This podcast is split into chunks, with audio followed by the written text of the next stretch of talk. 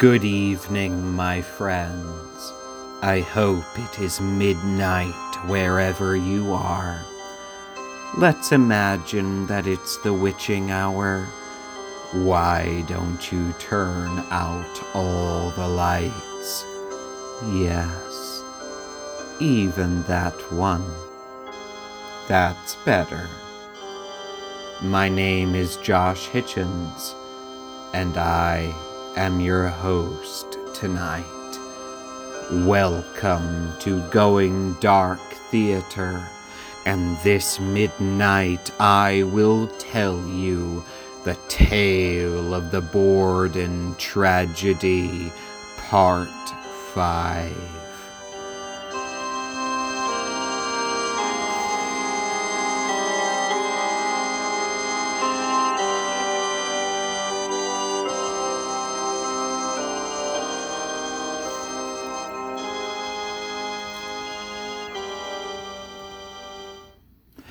The sixth day of the trial of Lizzie Borden, Saturday, June 10th, 1893, contained more witness testimony from Fall River law enforcement officers who were present in the Borden house on the day of the murders.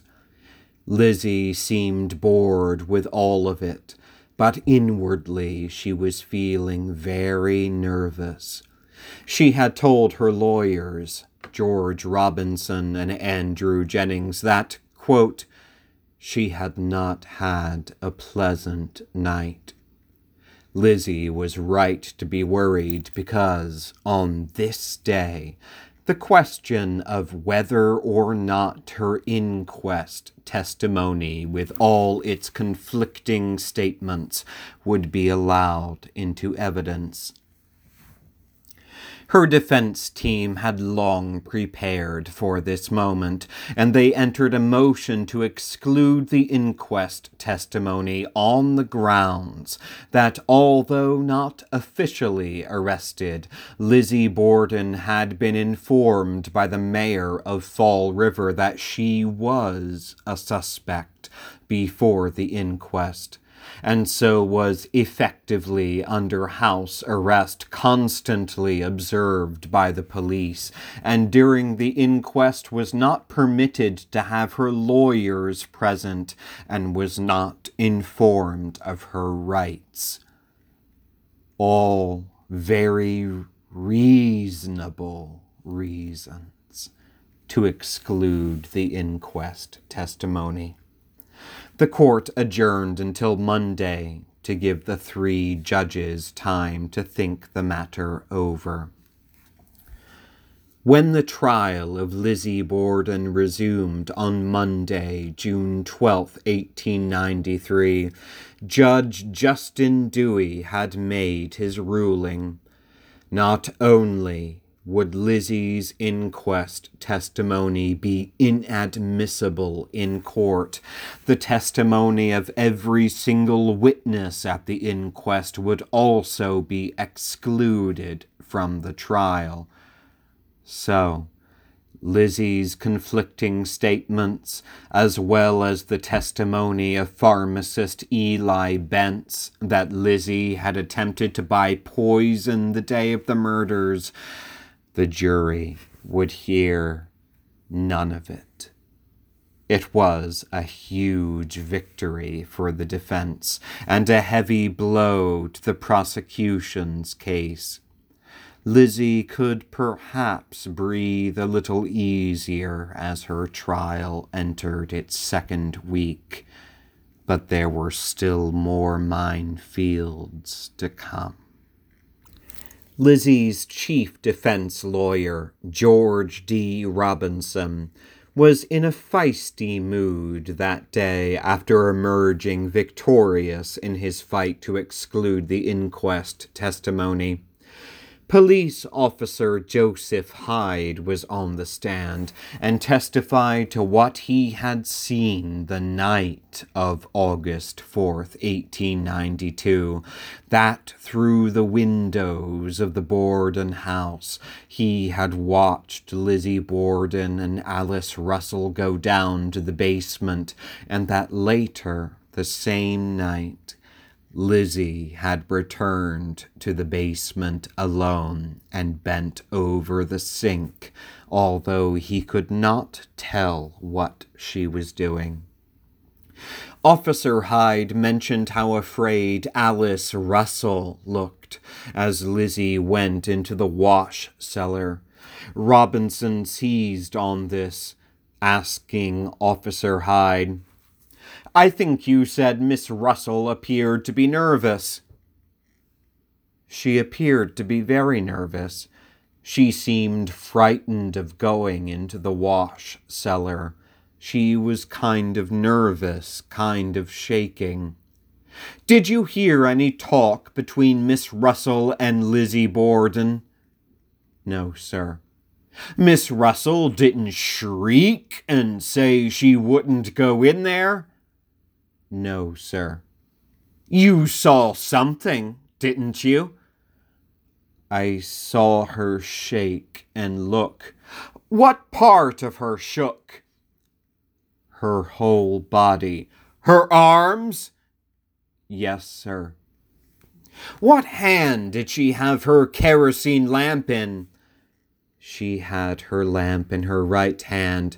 She didn't shake the glass globe of the kerosene lamp right off? No, sir. She wasn't much agitated then, was she? She was a little nervous. She wasn't a particle more nervous than you are now, was she? I don't think I'm very nervous. Robinson then asked Officer Hyde to demonstrate how much Alice Russell was shaking, and then the trial descended into the realm of farce. As Robinson himself shook all over in a parody of a frightened woman, and the courtroom, including the jury, erupted in laughter. However distasteful George Robinson's tactics in this moment were, they were a brilliant move strategically. Alice Russell had been with Lizzie in the basement, where the prosecution conjectured Lizzie had been doing something to conceal or destroy evidence. Alice Russell had also witnessed Lizzie Borden burning the dress in the stove and was clearly afraid of Lizzie when she testified at the trial. She was a damaging witness and with this reenactment, George Robinson made fun of Alice Russell, made the twelve men on the jury laugh at a silly, frightened young woman. Several days removed from her actual testimony, Robinson made sure the jury would remember Alice Russell with laughter and derision first, and then, perhaps, discount or forget what Alice Russell actually had said. It took considerable bravery for Alice Russell to testify against her former friend. She did not deserve this. In fact, Alice Russell began to receive mocking, hateful letters delivered to her home, all of which she read and took deeply to heart. This kind of character assassination of a powerful female witness happens all the time in legal proceedings. It was wrong in 1893. and it is still wrong today. Next on the witness stand was Dr. William Dolan, the medical examiner who had performed the autopsies on Abby and Andrew Borden. Dr. Dolan, as a side note, had received his education at the University of Pennsylvania, as prestigious a school in the 19th century as it is today.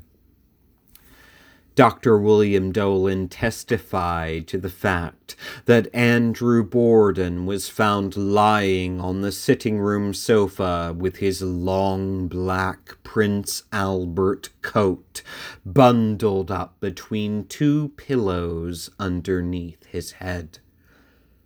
As I have remarked before, it is hugely out of character for Andrew to have done this. Many scholars over the years have supposed that the murderer, whoever it was, wore Andrew Borden's Prince Albert coat backwards to prevent blood from getting on their clothing, and then placed it between the pillows after the murder so the blood stains would not be noticed. We cannot know for sure, of course but this seems to me an extremely likely hypothesis. Whoever did it. Andrew Borden also had $81.65 in cash on his person when his body was discovered. $81 in 1892 would be over $2,000 in today's money. So, robbery, by Dr. William Dolan's testimony, is now definitely ruled out as a motive for the murders of Abby and Andrew Borden keeping in mind Abby Borden's fear that she was being poisoned, and Lizzie Borden's statement to Alice Russell that she feared the family's milk was being poisoned, both the milk and Abby and Andrew Borden's stomachs were tested for traces of poison. All tests came up negative.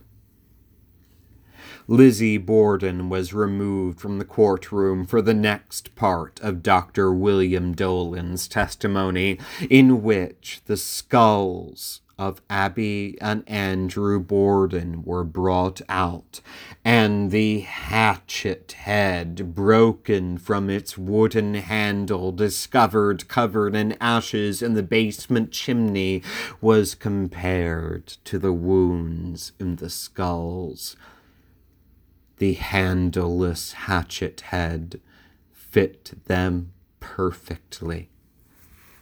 However, Dr. Dolan also admitted that the hatchet head had been analyzed for traces of human blood and tissue.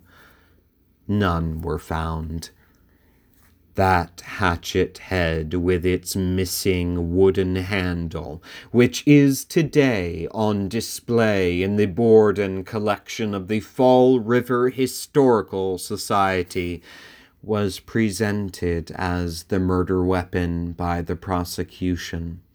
However, it could never be conclusively proven to be the murder weapon, and that is an important fact to remember. Tuesday, June 13th, 1893, was the eighth day of the trial of Lizzie Borden, and it consisted of more medical testimony without any new significant revelations, although the various doctors called to the witness stand did go into the deaths of Abby and Andrew Borden in extremely gory detail. On the ninth day, Wednesday, June 14th, 1893, prison matron Hannah Reagan testified about overhearing an argument between Lizzie Borden and her sister Emma while Lizzie was in jail. Lizzie saying, Emma, you have given me away, haven't you? And Emma replying, No, Lizzie, I have not given you away.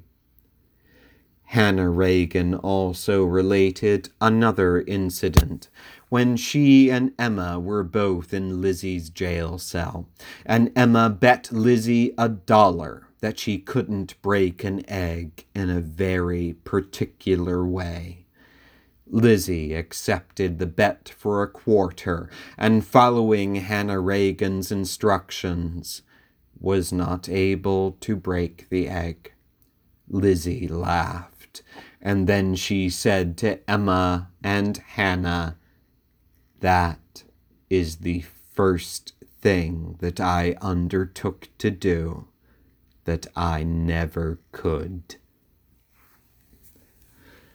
Prosecutor William Moody then asked Hannah Reagan if it was true that Lizzie's defense lawyers had presented her with a paper for her to sign, which read, quote, this is to certify that my attention has been called to a report made by me in regard to a quarrel between Lizzie and her sister Emma, which Lizzie said to Emma, You have given me away, etc., and that I expressly and positively deny that any such conversation took place, and I further deny that I ever heard anything that could be construed construed as a quarrel between the two sisters.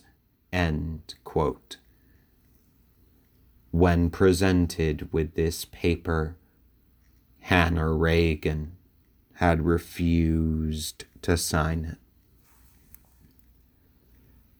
On the tenth day of the trial, Thursday, June 15th, 1893, the prosecution rested its case.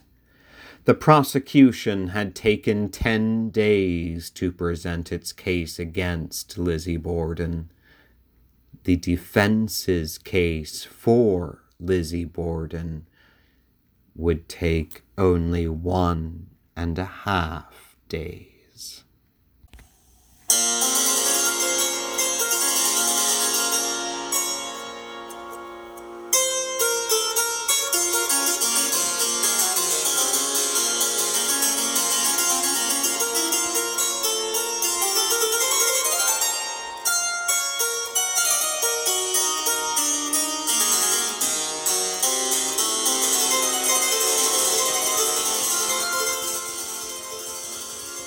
Andrew Jennings made his opening statement for the defense.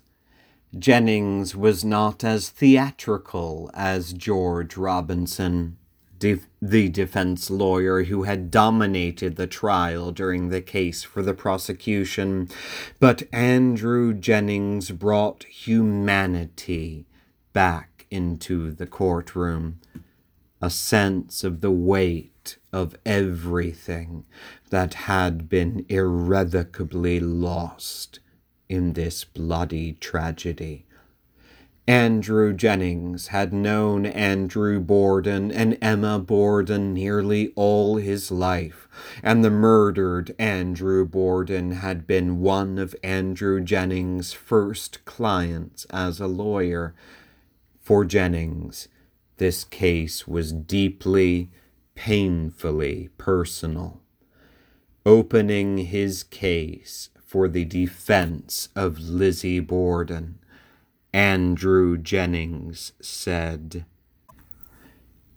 I want to make a personal allusion before referring directly to the case. One of the victims of the murder charged in this indictment was for many years my client, and my personal friend. I had known him since my boyhood. I had known his oldest daughter for the same length of time, and I want to say right here and now, if I manifest more feeling than perhaps you think necessary in making an opening statement for the defense in this case, you will ascribe it to that cause. The counsel, Mr. Foreman and gentlemen, does not cease to be a man when he becomes a lawyer. Fact and fiction have furnished many extraordinary examples of crime that have shocked the feelings and staggered the minds of men.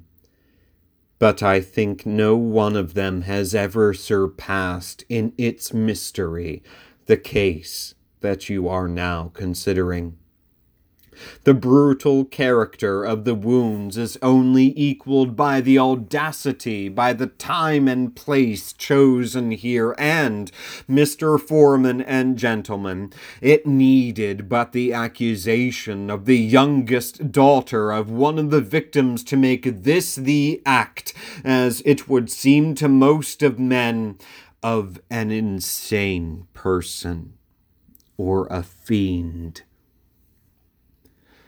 the person who is arrested for doing the deed which I have characterized as I have was the youngest daughter of one of the victims themselves. A young woman 32 years of age, up to that time of spotless character and reputation, who had spent her life nearly in that immediate neighborhood, who had moved in and out of that old house, living there with her father, her stepmother, and her sister this crime that shocked the whole civilized world, Mr. Foreman and gentlemen, seemed from the very first to be laid at her door by those who represented the government in the investigation of the case. We shall show you that this young woman, as I have said, apparently led an honorable, spotless life. She was a member of the church. She was interested in church matters. She was connected to various organizations for charitable work. She was ever ready to help in any good thing, in any good deed, and yet, for some reason or other, the government in its investigation seemed to fasten the crime on her. Now, a crime like this naturally awakens as its first result a sort of selfish fear in men. There is really an outcry in human hearts to have somebody punished for the crime, but Mr. Foreman and gentlemen, no matter how much you want somebody punished for the crime, it is the guilty and not the innocent that you want. The old law of blood for blood and life for life, Mr. Foreman and gentlemen, never called for the blood of the innocent in return for the blood or life of a murdered one. Mr. Foreman and gentlemen, that is not the law of Massachusetts today. Our law and it is the law that you have sworn to apply in the evidence of this case presumes every man innocent until he is proven guilty, not guilty until he is proved innocent. Mr. Foreman and gentlemen, I say this is a mysterious case. Everybody, every thinking man, must say the same. But you are not sitting there, Mr. Foreman and gentlemen, to answer the question how this deed could have been committed. Who committed it? that is not the issue at all. The issue is a simple and direct one. The Commonwealth here has charged that Lizzie Andrew Borden, in a certain way, at a certain time, killed Andrew Jackson Borden and Abby Durfee Borden with malice aforethought, and that, and that alone, is the question you are to answer. Did she on that day commit that deed? Did she commit it in the way alleged? Or, to put it in its other form, have they satisfied you beyond a reasonable doubt that she did it? And what is a reasonable doubt? Well, I saw a definition, and it struck me as a very good one. A reasonable doubt is a doubt for which you can give a reason. If you can conceive of any other hypothesis that will exclude the guilt of this prisoner and make it possible or probable that somebody else might have done this deed, then you have a reasonable doubt in your mind.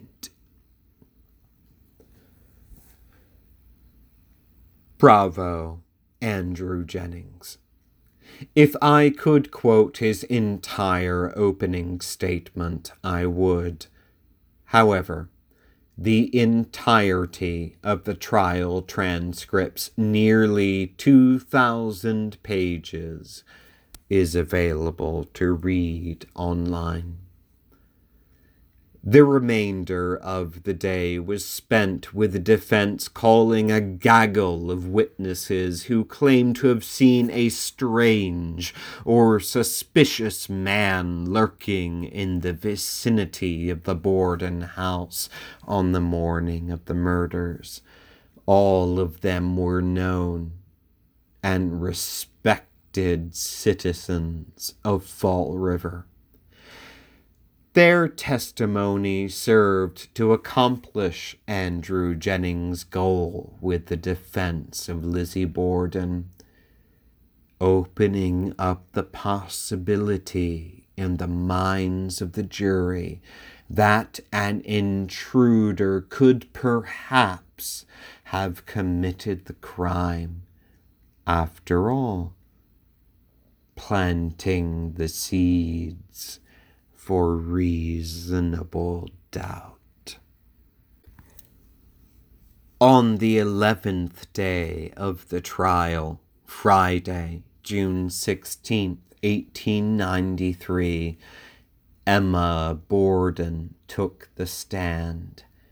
Her testimony occupied almost the entire day.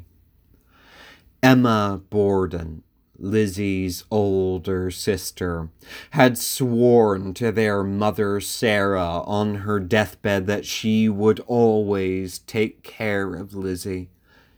Emma was shy and retiring, deeply respected in Fall River as a church going, good hearted spinster testifying in open court must have been an agony for Emma Borden, but she may have felt it was her duty to do all she could for her little sister. First, Emma testified about the ring that their father, Andrew Borden, had worn on his little finger. She reiterated that it was Lizzie's high school class ring, and that their father had worn it every day of his life after Lizzie gave it to him after she graduated. Andrew was still wearing it when he was murdered on August 4th, 1892, and he was buried with it still tight on his little finger. Next, Emma Borden testified about the dress that both she and Alice Russell had observed Lizzie burning in the kitchen stove. Emma said that the dress had indeed been stained with paint, not blood. And what was more, Emma also testified that she herself had encouraged Lizzie to burn the dress, saying to Lizzie, You have not destroyed that old dress yet. Why don't you? I would, if I were you. The defense tried to go even further, getting Emma to say that the Bordens always burned old or soiled clothing, but the prosecution managed to get this excluded from the trial why the police had not found this stained dress when they searched the entire Borden house is a question Emma could not answer, and there is still no answer to this day. Then Andrew Jennings questioned Emma about Hannah Reagan's testimony that she had overheard a quarrel between Emma and Lizzie. Andrew Jennings says to Emma Borden, Now, Miss Emma, on that morning, did you have any conversation with Miss Lizzie in which she said, Emma, you have given me away, haven't you? I did not. And Emma Borden, did you say in reply, No, Lizzie, I haven't? And she says, And I will let you see I won't give in one inch. Was there any such talk as that? There was not. Was there any Eh, was there ever any trouble between you and your sister? Any quarrel of any kind? Emma Borden answered, No, sir. So, Mrs. Hannah Reagan told a falsehood. And Emma Borden answered, She told a falsehood. Emma Borden so polite, quiet, and respectable. How could the jury not believe her? When asked about the giving up of property to Abby Borden's sister that had caused so much tension within the family, Emma admitted that it had. But after Andrew gave Emma and Lizzie property of their own, things had mended. Hosea Knowlton, district attorney for the prosecution, asked Emma Borden, Were the relations between you and Lizzie and your stepmother cordial after that occurrence of the house that you have spoken of? Emma's answer revealed a window into her own secret feelings, which were usually so carefully hidden from public view. Emma Borden said, Between my sister Lizzie and Mrs. Borden they were, not with Mrs. Borden and me. Emma Borden, who was already a young woman when her mother died, and Andrew married again, had much more cause to hate Abby Borden than Lizzie did. That is worth remembering. On the twelfth day of the trial of Lizzie Borden, Monday, June 19th, 1893, the defense rested its case. Then the prosecution and the defense each made their closing arguments. George D. Robinson for the defense spoke first. May it please your honors, Mr. Foreman and gentlemen, one of the most dastardly and diabolical of crimes that was ever committed in Massachusetts was perpetrated on August 4th, 1892 in the city of Fall River. Here, then, was a crime with all its horrors, and well may those who stood first to look at the victims have felt sickened and distressed at heart, and human nature be broken. Who could have done such an act? says everybody. In the quiet of the home, in the broad light of an August day, on the street of a popular city, with houses within a stone's throw, nay, almost within touch. Who could have done it? we walk away from Fall River, gentlemen we come down to the broad seashore, we sniff the breezes of the sea, and here is freedom, here is right, here are you, gentlemen. As you begin to contemplate this crime, and its possible perpetration by this defendant, you must conclude at the outset that such acts are those morally and physically impossible for this young woman defendant to have committed to foully murder her stepmother and then go straight away to slay her own father is a wreck of human morals. It is a contradiction as to her being. Who are you, twelve men? And how come you here?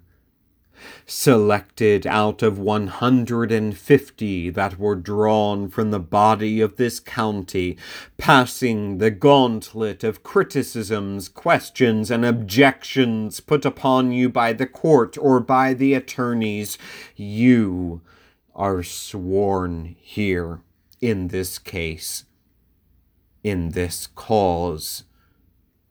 Who are you? Men Bristol County men. Men with hearts, and men with heads, and men with souls, and men with rights. Now bring your hearts and your homes and your intellects here, and let us talk to you as men, not as unfeeling things. And Lizzie Andrew Borden, from the day when we opened this trial until this hour has been in your charge, gentlemen. We entrust her to you. Now that is your duty. She is not a horse she is not a house. She is not a parcel of land. She is not the property of anybody, but she is a free, intelligent, thinking, innocent woman in your charge. You are trying a capital case, a case that involves her human life, a verdict in which against her calls for the imposition of but one penalty, and that is she shall walk to her death. When the life of a man is in debate, no time can be long, no care too great. Hear all, weigh all with caution. Now, gentlemen, it is not your business to, enra- to unravel the mystery.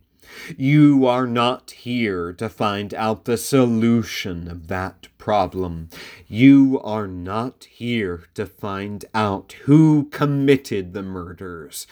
You are simply and solely here to say, is this woman defendant guilty? That is all. And although the real criminal shall never be found, better a million times that than you find a verdict against this woman on insufficient evidence and against your human experience and contrary to the law, so that an unhealthy appetite may be satiated and blood given to that that which belongs to the owner of it beyond anyone's taking. Not who did it, not how could it have been done, but did she do it? That is all. There was no blood on her and blood speaks out, although it is voiceless. It speaks out against the criminal. Not a spot on her hair, or her feet, on her dress, or her person, anywhere. Think of it! Think of it for an instant! Yes, there was one drop of blood on her white skirt, as big as the head of the smallest pin, says Professor Wood. I forbear to allude to what is proved in this case.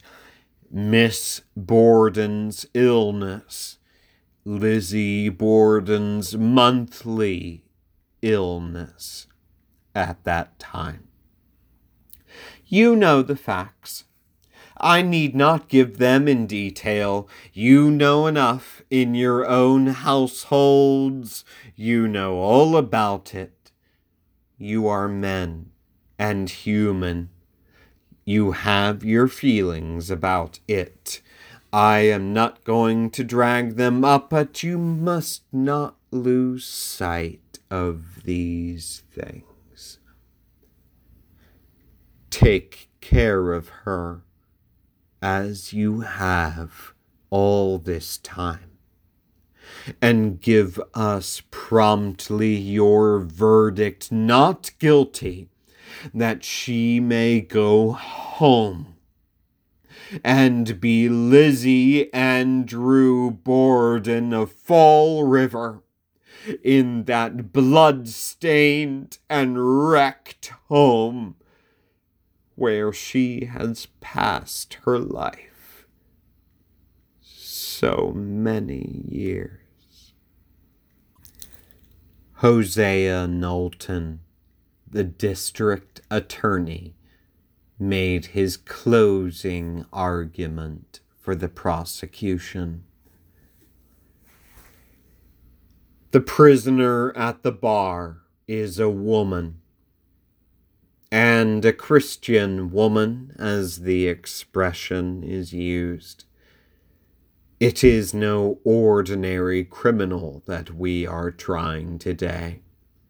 It is one of the rank of lady, the equal to your wife and mine, of your friends, or your daughters, or mine, of whom such things had never been suspected or dreamed of before.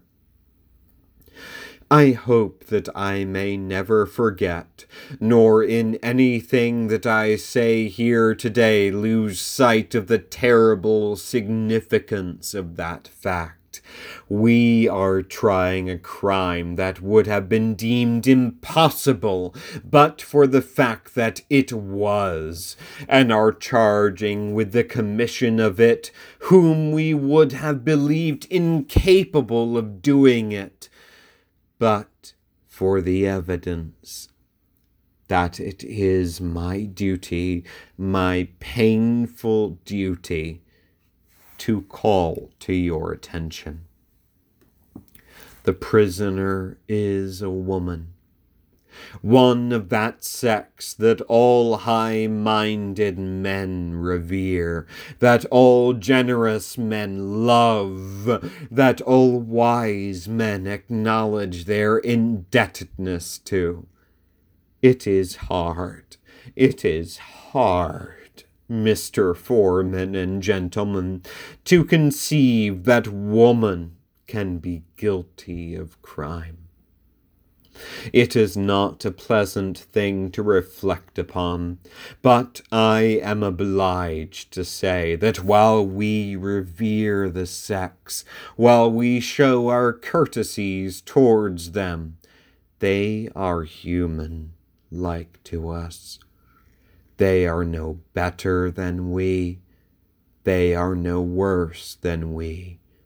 If they lack in strength and coarseness and vigor, they make up for it in cunning, in dispatch, in celerity, in ferocity. If their loves are stronger and more enduring than those of men, their hates are more undying, more unyielding, more persistent we must face this case as men, not as gallants. You will be slow to believe that it was within the capacity of a woman to have done it. But it was done. It was done for a purpose.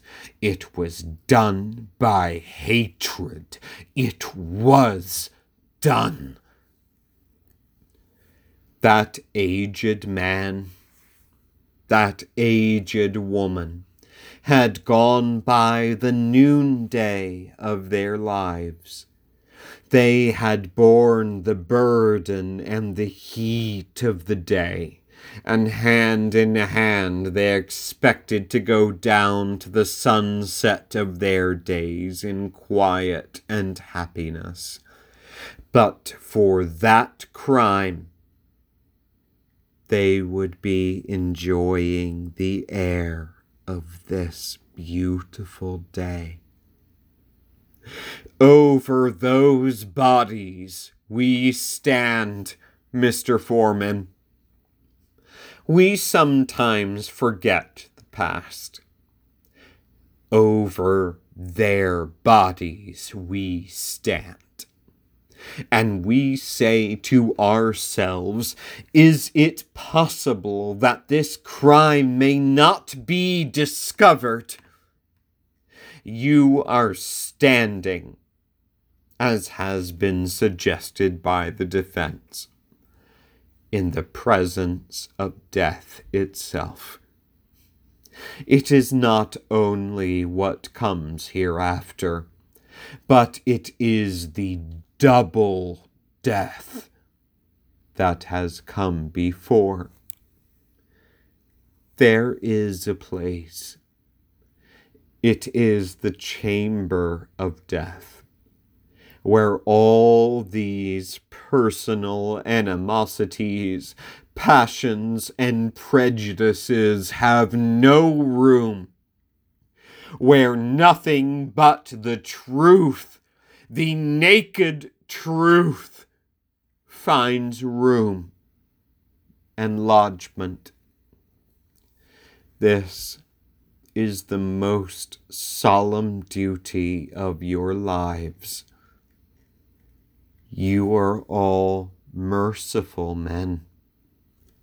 The walls of mercy, I hope, are not dried up in any of us. But this is not the time or the place to exercise it. Rise, gentlemen, rise to the altitude of your duty. On the thirteenth day of the trial, Tuesday, June 20th, 1893, the prosecution concluded its final argument, and the Chief Justice of the court addressed Lizzie. The Chief Justice said, Lizzie Andrew Borden, although you have now been fully heard by counsel. It is your privilege to add any word which you may desire to say in person to the jury. You now have that opportunity. Lizzie Borden stood up and faced the jury. Like O.J. Simpson in a trial just a little over a century later. Lizzie Borden, at this moment, spoke for the first and only time in court. I am innocent. I leave it to my counsel to speak for me. After thirteen long days, the jury left the courtroom to decide on their verdict. They returned after only one hour. The clerk said, Lizzie Andrew Borden, stand up. Then the clerk turned to the foreman of the jury and asked, Gentlemen of the jury, have you agreed upon your verdict? The foreman replied, We have. Lizzie Andrew Borden, the clerk of the court said, Hold up your right hand. Mr. Foreman, look upon the prisoner Prisoner, look upon the foreman. What say you, Mr. Foreman? The foreman interrupted the clerk of the court. He looked at Lizzie Borden in the face, and the foreman said loudly, Not guilty! The trial transcript describes what happened next. Quote, there was an outburst of applause from the spectators, which was at once checked by the officers. The prisoner dropped to her seat. For Lizzie Borden, in more ways than one, this was at last the moment of her release. Finally, for the very first time in public, Lizzie Borden wept. Andrew Jennings one of the attorneys for her defense, the man who had known Andrew, Emmy, and Lizzie Borden for most of his life, also broke into tears, saying, Thank God. Oh, thank God. Author and historian Roger Lane is interviewed about the trial in the 2005 History Channel documentary The Strange Case of Lizzie Borden, and he says something extremely perceptive. Quote, By modern standards, it was a short trial, thirteen days by 1893 standards, in which many homicides were disposed of in a single morning, it was a long trial. But it was also theater. Psychologist Cara Robertson adds in the same documentary quote, Shakespeare would have loved it.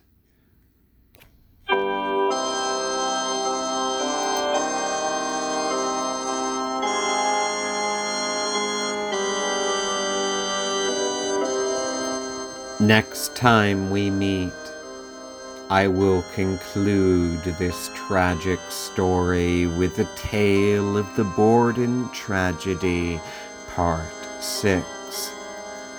If you enjoy the podcast, I encourage you to leave a rating and a review if the spirit moves you. You can also like Going Dark Theater on Facebook. If you'd like to support the podcast, get access to episode transcripts and other spooky projects I'm writing, I have a Patreon. Patreon.com slash Josh Hitchens. You can subscribe for as little as $1 a month. I am your host, Josh Hitchens and you've been listening to Going Dark Theater. Until our next midnight together, I wish you all very pleasant dreams. And now,